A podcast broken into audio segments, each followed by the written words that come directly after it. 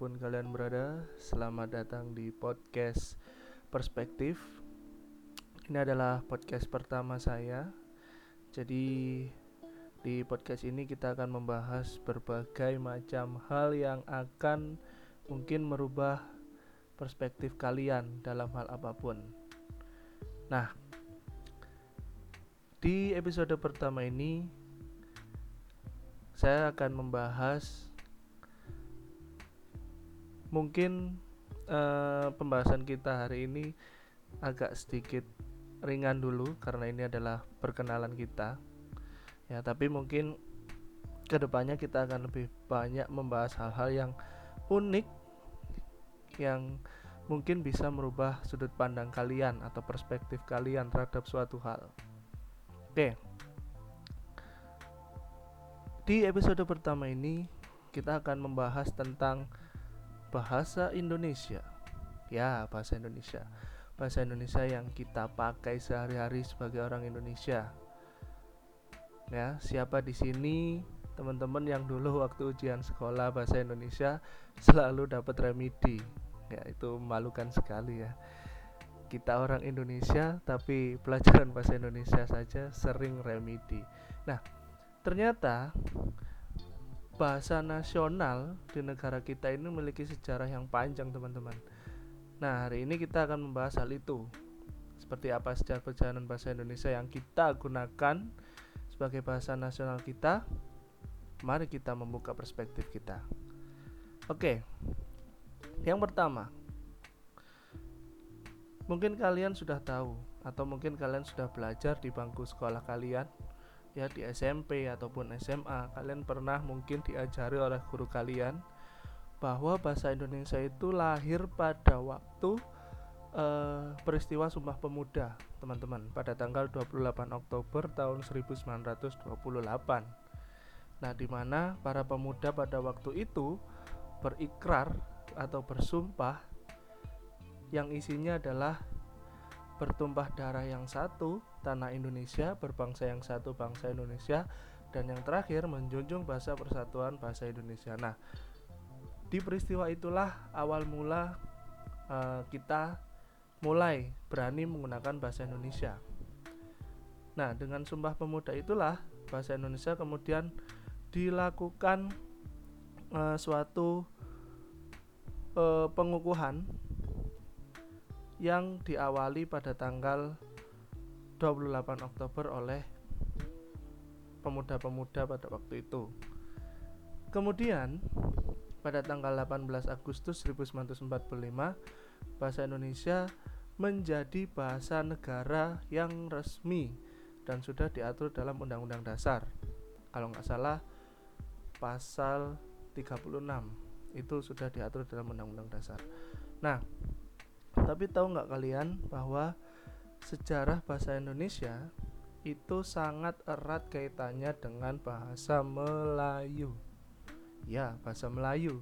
Ya, bahasa eh, saudara-saudara kita di negara tetangga ya, yaitu bahasa Malaysia, mereka menggunakan bahasa Melayu. Nah, itu adalah salah satu uh, hubungan kenapa Indonesia dan Malaysia disebut sebagai negara satu rumpun karena bahasa mereka dengan bahasa kita itu hampir sama.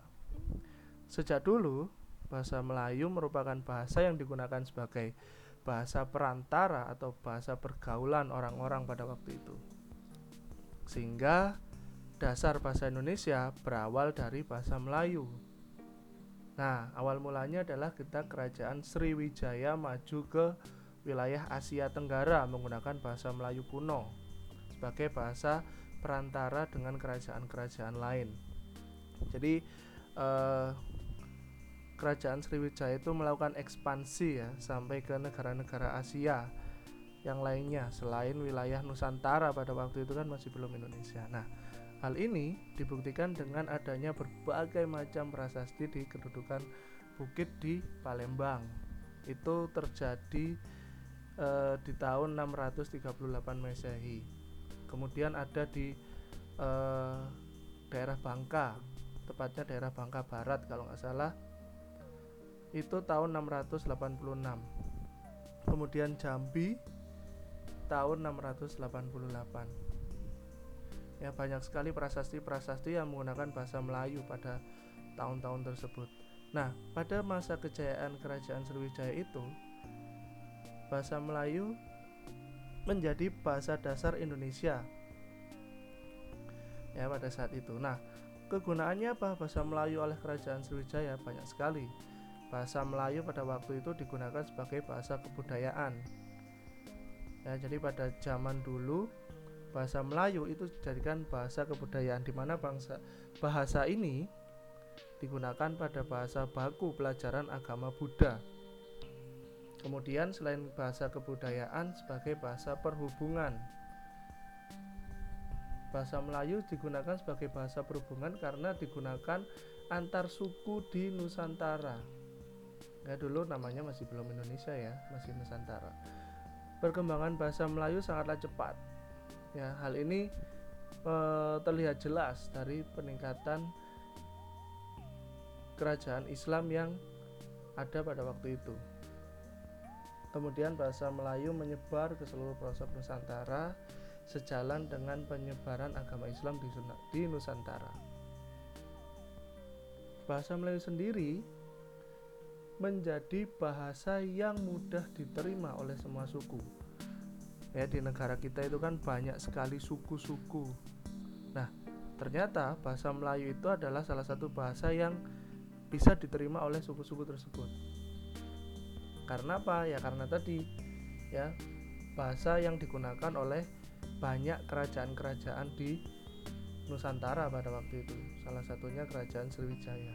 Nah, akhirnya bahasa Melayu ini digunakan menjadi bahasa sehari-hari. Meskipun tidak setiap hari mereka menggunakan bahasa Melayu. Tetap masih menggunakan bahasa ibu mereka yaitu bahasa daerah, entah itu Jawa, Sunda, Batak, Minang dan lain sebagainya.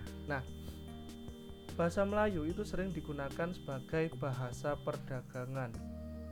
Ya, jadi selain e, digunakan untuk antar suku, ya bahasa Melayu itu juga digunakan untuk bahasa perdagangan baik dalam maupun luar negeri. Perkembangan bahasa Malu yang pesat di antara pulau dan suku serta bangsa membuat bahasa Indonesia itu juga berkembang di wilayah-wilayah antar pedagang.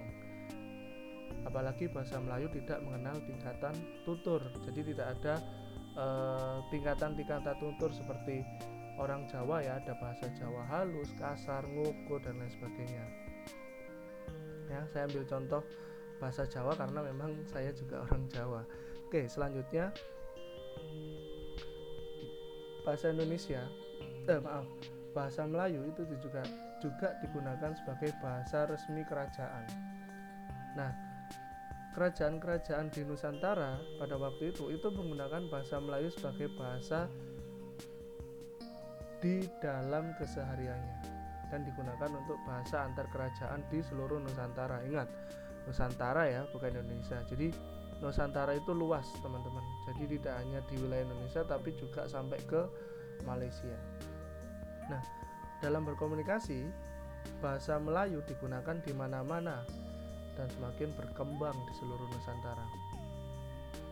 Nah, bahasa Melayu ini kemudian dipengaruhi oleh corak-corak budaya di setiap daerah. Maka dari itu, bahasa Indonesia di setiap daerah itu punya ciri khasnya masing-masing.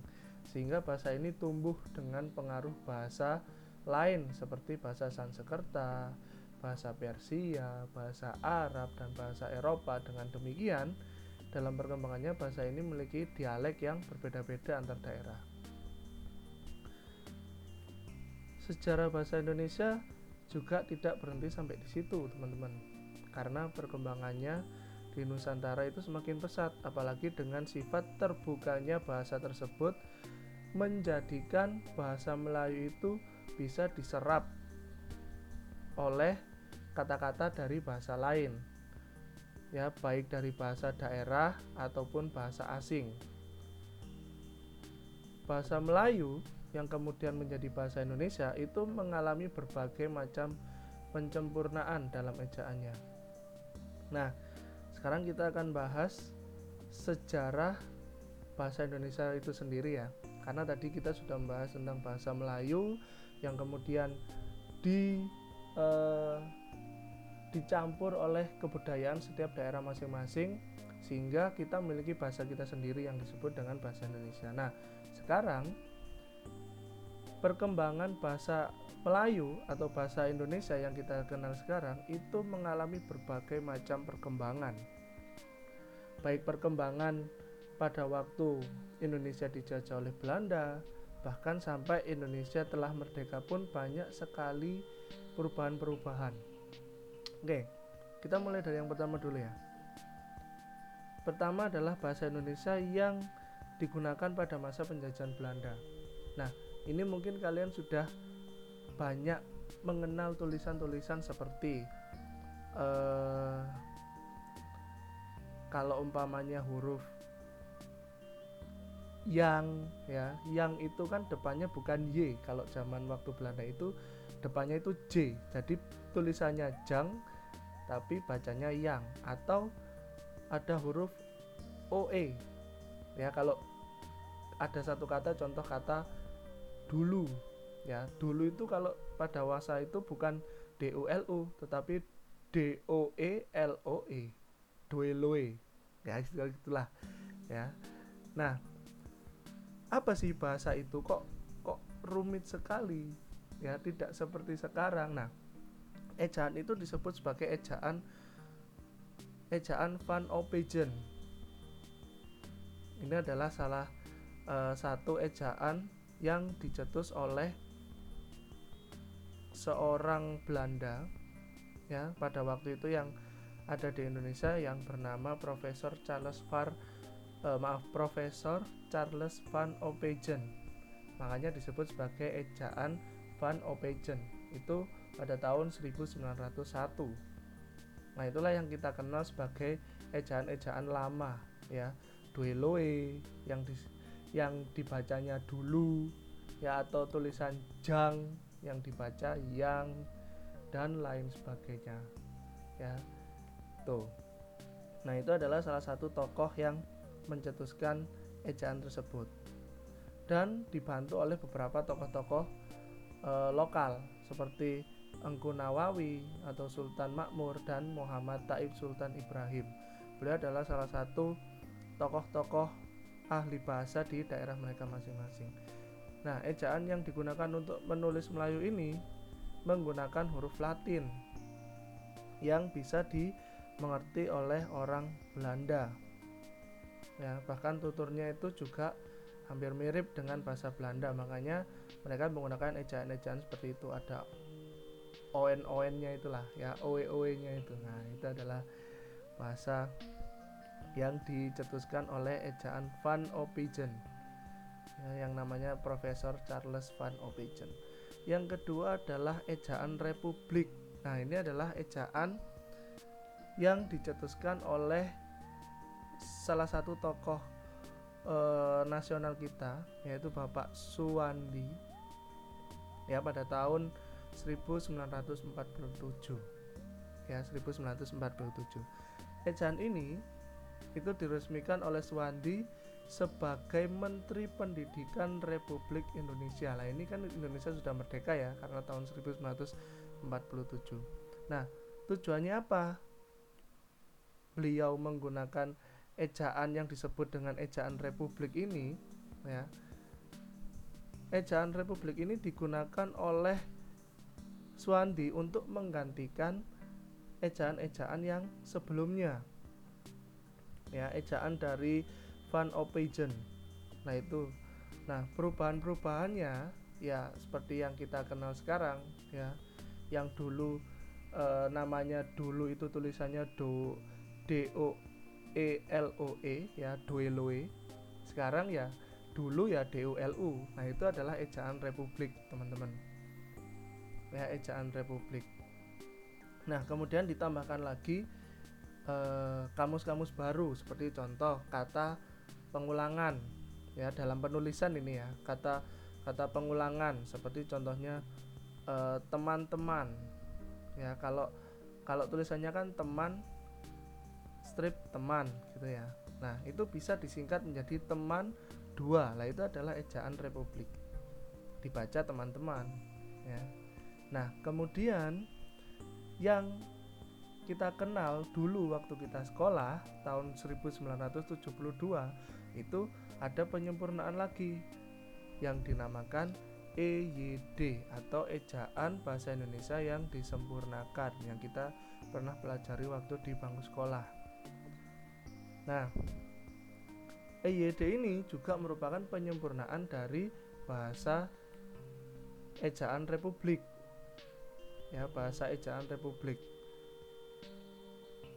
mungkin penambahan-penambahan di dalam EYD ini mungkin seperti contoh ya tanda baca kemudian singkatan akronim dan lain sebagainya nah itu adalah penambahan-penambahan yang dilakukan di dalam EYD tahun 1972 nah selanjutnya ejaan bahasa Indonesia. Nah, ini yang yang paling baru lagi atau EBI. Ya, EBI, bukan EYD tapi EBI, ejaan bahasa Indonesia pada tahun 2015. Nah, ini uh, dicetuskan oleh Peraturan Menteri Pendidikan dan Kebudayaan Republik Indonesia tahun 2015. Nah, di mana di dalam EBI ini terkandung pedoman umum ejaan bahasa Indonesia yang kita pakai sampai sekarang. Yang terdapat pada penyempurnaan EBI antara lain adalah uh, huruf vokal, kemudian penggunaan huruf kapital. Ya, selain itu penggunaan huruf-huruf tabel pada penulisan. Kemudian dalam kamus juga ada beberapa yang dirubah, ada yang dihapus, ditambah dan lain sebagainya. Nah, ini adalah salah satu contoh dari perkembangan bahasa Indonesia yang kita kenal sekarang. Dari awal eh, bahasa Melayu ya, kemudian digunakan sebagai bahasa kerajaan, kemudian di eh, diikrarkan menjadi bahasa Indonesia pada saat Sumpah Pemuda, kemudian di diresmikan pada saat yang pertama adalah ejaan Van Opegen tahun 1901 kemudian berubah lagi menjadi ejaan Republik ejaan bahasa Indonesia yang disempurnakan atau EYD sampai ke EBI atau ejaan bahasa Indonesia. Nah ini adalah salah satu contoh panjang ya dalam penggunaan kita sebagai bahasa Indonesia. Nah jadi kita sebagai orang Indonesia harusnya bangga. Kenapa? Bahasa Indonesia itu adalah salah satu bahasa yang paling mudah dipelajari. Ya, paling mudah dipelajari. Banyak sekali negara-negara di luar ya, di luar negeri itu mulai membuka mata pelajaran atau mata kuliah mata kuliah bahasa Indonesia. Ya, contohnya di kalau nggak salah ini ya di New Zealand ya Selandia Baru atau enggak di Australia. Bahkan di Korea pun yang kalian uh, suka dengan drama-drama Korea ya yang kalian pelajari bahasa Koreanya bahkan orang Korea pun mempelajari bahasa kita. Nah itu adalah salah satu contoh uh, kenapa kok kita harus bangga terhadap bangsa Indonesia. Nah itu saja mungkin yang bisa saya sampaikan. Mohon maaf apabila ada uh, belibet-belibet sedikit ya karena masih uh, awal ya. Mungkin nanti saya akan belajar menata bahasa saya sendiri. Nah bagaimana teman-teman? Apakah pembahasan saya hari ini sudah merubah perspektif kalian tentang bahasa Indonesia? Oke perspektif apalagi yang akan saya bahas kita tunggu minggu depan. Oh ya mungkin podcast ini akan saya update setiap satu minggu sekali ya. Tidak setiap hari ataupun dua hari sekali dan lain sebagainya seperti podcast-podcast yang lainnya. Karena juga kesibukan saya dalam bekerja mungkin seminggu sekali entah hari Jumat ataupun Sabtu ataupun Minggu pokoknya ditunggu aja lah. Ya mungkin ada telat-telatnya ya mohon maaf karena saya juga manusia ya. Pasti ada hal-hal yang tidak terduga yang terjadi dalam kehidupan saya. Oke. Terima kasih. Mungkin ini sudah terlalu panjang 20 menit. Kalian mendengarkan ocehan saya yang belibet ini. Ya terima kasih. Sampai jumpa di perspektif perspektif minggu depan. Dadah